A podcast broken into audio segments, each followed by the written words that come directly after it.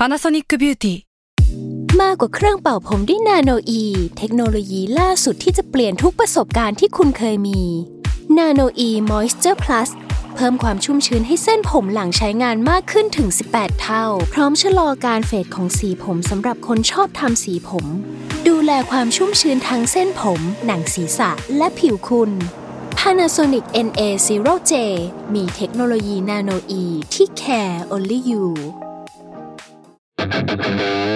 SALMON PODCAST มันสดอร่อย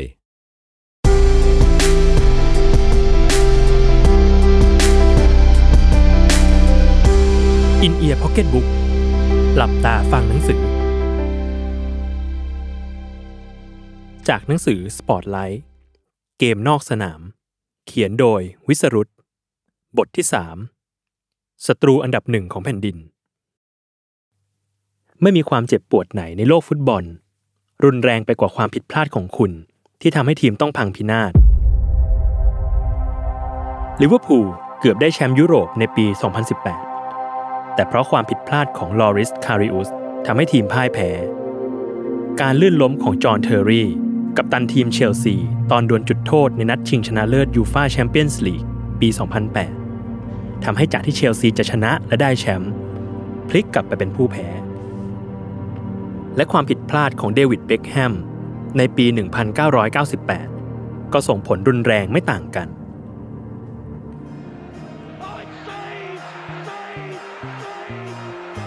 ทีมชาติอังกฤษในฟุตบอลโลก หนึ่งพันเก้าร้อยเก้าสิบแปด ถือเป็นทีมที่สมบูรณ์มากชุดหนึ่งในประวัติศาสตร์ผู้เล่นแต่ละคนโด่งดังมีชื่อเสียงในระดับชาติไม่ว่าจะเป็นกองหลังอย่างโซล แคมเบลกับโทนี่ อดัมส์โดยมีริโอ เฟอร์ดินานด์เป็นอะไหล่สำรองกองกลางอย่างเบ็คแฮมพอล สโคลส์สตีฟ แม็คมานามานและพอล อินช์กองหน้าและกัปตันคืออลัน เชียร์เรอร์แถมมีดาวรุ่งพรสวรรค์อย่างไมเคิล โอเว่นและกองหน้าลายครามเท็ดดี้ เชอริงแฮมแต่ละคนจัดว่าอยู่ในช่วงพีคของตัวเองพวกเขาเล่นดีมากๆในระดับสโมสรสื่อต่างประเทศมองว่าถ้าอังกฤษจะเป็นแชมป์โลกก็ต้องเป็นในปีนี้รอบสิบหกทีมสุดท้ายอังกฤษโคจรมาพบกับอาร์เจนตินาทีมฟ้าขาวมีนักเตะอย่างกาเบรียลบาติสตูตาควนเซบาสเตียนเวรอนและคาเวียร์เซนติแต่ละคนชื่อชั้นไม่ธรรมดาแต่ว่ากันตรงๆถ้าอังกฤษเล่นเข้าฟอร์มก็เอาชนะได้แน่นอนและเกมนั้นเป็นวันที่อังกฤษเล่นได้ดีมากๆบาติสตูตายิงจุดโทษให้อาร์เจนตินานำไปก่อนแต่เชียร์เรอร์มาตีเสมอให้ในนาทีที่สิบก่อนที่โอเว่นที่ตอนนั้นอยู่ในวัยสิบแปดปีจะเลี้ยงบอลลุยเดี่ยวครึ่งสนามลากผ่านเหล่านักเตะอาร์เจนตินายิงเข้าประตูไปอย่างเฉียบขาดส่งให้อังกฤษขึ้นนำสองประตูต่อหนึ่งและฉายาเบบี้โกของโอเว่นก็เริ่มถูกเรียกเป็นครั้งแรกซึ่งต่อให้ซาเนติตีเสมอเป็นสองประตูต่อสองในช่วงทดเจ็บของครึ่งแรกรูปเกมโดยรวมของอังกฤษก็ยังดูดีกว่าแต่หลังจากเริ่มครึ่งหลังมาได้สองนาทีจุดเปลี่ยนสำคัญก็เกิดขึ้นดิเอโก ซิเมโอเน่กองกลางพันดุไปเล่นแรงใส่เบ็คแฮมจนหน้าทิ่มผู้ตัดสินคิมมิลตันนิวเซนเดินมาและเตรียมแจกใบเหลืองให้ซิเมโอเน่แต่แทนที่เบ็คจะอดทนและปล่อยให้ผ่านไปเขากลับสะบัดขากระแทกใส่ซิเมโอเน่จนล้มลงกับพื้น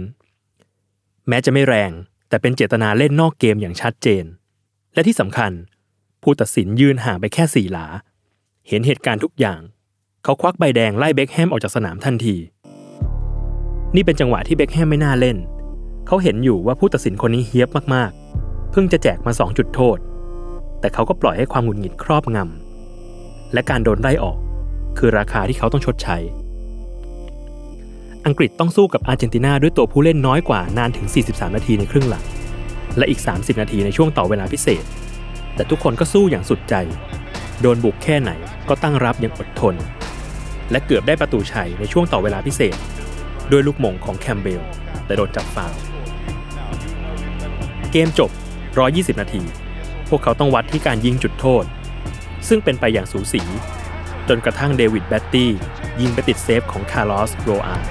นายทวารอาร์เจนตินาทำให้อังกฤษตกรอบไปอย่างเจ็บปวด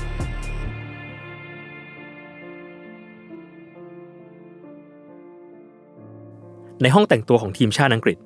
เบ็คแฮมที่โดนใบแดงต้องเข้ามารอคนอื่นเขานั่งอยู่ในมุมเงียบ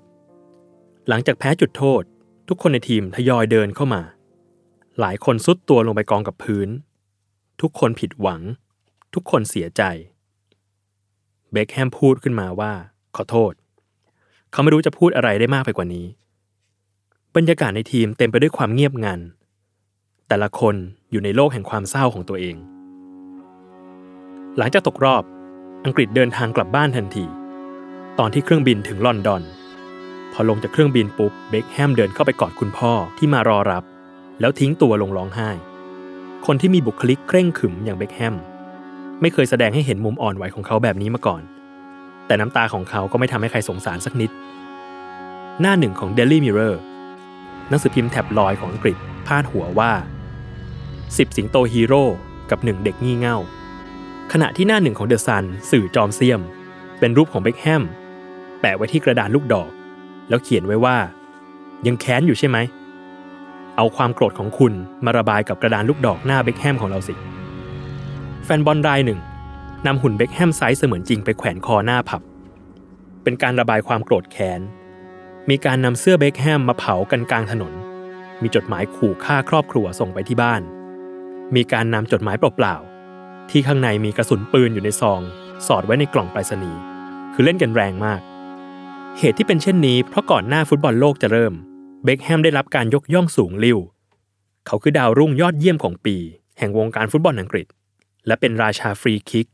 ที่ยิงทีไรก็หวังผลได้เสมอว่าง่ายๆคือเป็นความหวังของชาติแต่เพียงแวบเดียวเท่านั้นเขาก็กลายเป็นศัตรูของแผ่นดินทันทีกระแสแอนตี้เบ็คแฮมส่งผลไปถึงการแข่งขันระดับสโมสรคือไม่ว่าเบ็คแฮมไปเยือนสนามไหนเขาก็จะโดนสนามนั้นโห่เหมือนว่าเป็นศัตรูของคนทั้งประเทศอาจมีแค่แฟนบอลของแมนเชสเตอร์ยูไนเต็ดที่อยู่เคียงข้างเขาปกติเบ็คแฮมจะออกสื่อบ่อยมากแต่หลังจบบอลโลกสิบแปดเดือนเขาเปลี่ยนเป็นคนละคนเบ็คแฮมเก็บตัวเงียบอยู่กับการซ้อมและลงสนามค่อยๆพัฒนาฝีเท้าของตัวเองให้เก่งขึ้นเรื่อยๆเขารู้ดีว่าวิธีที่จะตอบโต้คำด่าได้ดีที่สุดไม่ใช่การพูดแต่เป็นการกระทำเขาต้องทำจนกว่าคนอื่นจะยอมรับในระดับสโมสรเบ็คแฮมพิสูจน์ตัวเองได้แล้วเขาพาแมนยูคว้าทริปเปิลแชมป์ในปีหนึ่งพันเก้าร้อยเก้าสิบเก้าและในเดือนธันวาคมปีเดียวกันเบ็คแฮมก็ได้รับการโหวตเป็นนักเตะยอดเยี่ยมแห่งปีของยุโรปเขาได้อันดับสองเป็นรองแค่ริวัลโดนักฟุตบอลชาวบราซิลจากบาร์เซโลนาแต่กับทีมชาตินั้นเป็นคนละเรื่องเขายังไม่เป็นที่รักของแฟนบอลอยู่ดีหลังกัปตันทีมอย่างอลันเชียเรอร์ประกาศอำลาทีมชาติด้วยประสบการณ์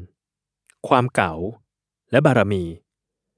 ก็ทำให้ผู้จัดการทีมชาติอังกฤษในขณะนั้นมอบปลอกแขนกัปตันทีมคนใหม่ให้กับเบ็คแฮมแม้จะมีเสียงต่อต้านจากแฟนบอลไม่น้อยก็ตามสี่ปีต่อมาเบ็คแฮมช่วยทีมชาติอังกฤษให้ทำผลงานได้ดีในรอบคัดเลือกบอลโลกสองพันสองจนทีมขึ้นนำเป็นจ่าฝูงของกลุ่มใกล้ได้ไปฟุตบอลโลกเต็มทีสถานการณ์ตอนนั้นคืออังกฤษมีสิบหกแต้มเช่นเดียวกับเยอรมนีแต่มีลูกได้เสียที่ดีกว่าอังกฤษพบกับกรีซในบ้านถ้าชนะก็ได้ไปเล่นบอลโลกแบบ ร้อยเปอร์เซ็นต์ แต่ถ้าเสมอต้องแช่งให้เยอรมนีที่แข่งพร้อมกันเสมอกับฟินแลนด์ด้วยในเกมที่เบอร์ลินเยอรมนีเสมอกับฟินแลนด์ศูนย์ประตูต่อศูนย์แต่ที่โอลด์แทรฟฟอร์ดอังกฤษกำลังจะแพ้พวกเขาโดนรองบ๊วยของกลุ่มอย่างกรีซขึ้นนำสองประตูต่อหนึ่งซึ่งถ้าจบการแข่งขันด้วยสกอร์นี้เยอรมนีจะได้ไปแข่งฟุตบอลโลกแบบอัตโนมัติแต่ถ้าอังกฤษตีเสมอได้พวกเขาจะเป็นฝ่ายได้ไปแทนจากนั้นนาทีที่ เก้าสิบ บวก สาม ช่วงทดเวลาอังกฤษได้ฟรีคิกระยะไกลประมาณยี่สิบห้าหลาเรียกได้ว่าเป็นโอกาสครั้งสุดท้ายในเกมก็ได้ด้วยความที่เบ็คแฮมยิงพลาดไปแล้วในรอบแรกกองหน้าตัวเก่าที่ยิงฟรีคิกได้ดีมากๆเช่นกันอย่างเชอริงแฮมจึงเดินมาหาเพื่อขอรับหน้าที่ยิงฟรีคิกเองแต่เบ็คแฮมปฏิเสธพร้อมให้เหตุผลว่าฟรีคิกระยะนี้ไกลเกินระยะยิงของเท็ดดี้เชอริงแฮมรู้ว่าพูดอย่างไรเบ็คแฮมคงไม่ฟังจึงเดินถอยออกมา ปล่อยให้เบ็คแฮมใช้เวลาอยู่กับช่วงวินาทีนั้นเบ็คแฮมหายใจลึกๆสองครั้งจากนั้นเล็งไปที่มุมบนในหัวเขาคิดเพียงอย่างเดียวว่าจะยิงมันให้ได้สำหรับเบ็คแฮมแล้วฟรีคิกลูกนี้ไม่ใช่เพื่อประเทศชาติแต่เพื่อตัวเขาเองสี่ปีแห่งการโดนเย้ยหยันสี่ปีแห่งการโดนถากถางสี่ปีที่เขาโดนด่าทอสี่ปีแห่งความเจ็บปวดทรมานมันจะจบลงตรงนี้บอลพุ่งโค้งเสียบสามเหลี่ยมมุมซ้ายบนอันโตนิโอนิโคโปลิดิสนายทวารชาวกรีซได้แต่มองด้วยสายตาเบ็คแฮมยิงเข้าจริงๆ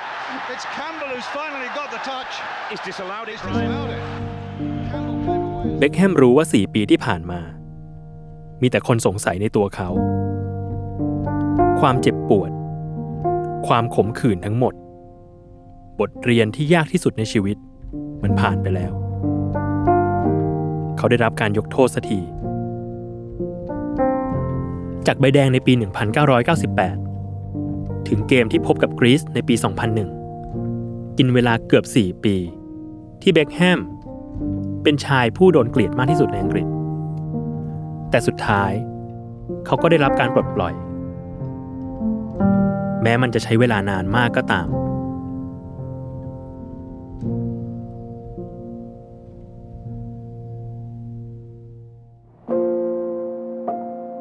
ในชีวิตของคนเรา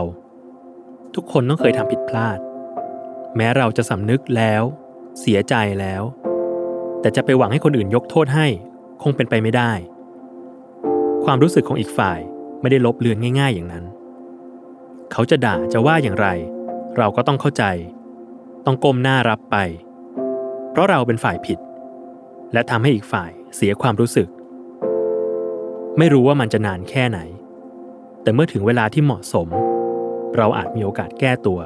เพื่อชดเชยความผิดที่เคยทำอันที่จริงถ้าอีกฝ่ายไม่ได้สำคัญกับเราและเราไม่สนใจว่าเขาจะเกลียดหรือเปล่าการเอาตัวออกมาตัดขาดจากชีวิตกันไปจะเกลียดกันก็ตามใจเป็นเรื่องที่น่าจะดีกว่าแต่ถ้าอีกฝ่ายยังมีความหมายกับเราอยู่และเราอยากได้ความรู้สึกดีๆของเขากลับคืนมาสิ่งเดียวที่เราทำได้คือใช้เวลาเป็นเครื่องพิสูจน์อดทนและรอเท่านั้น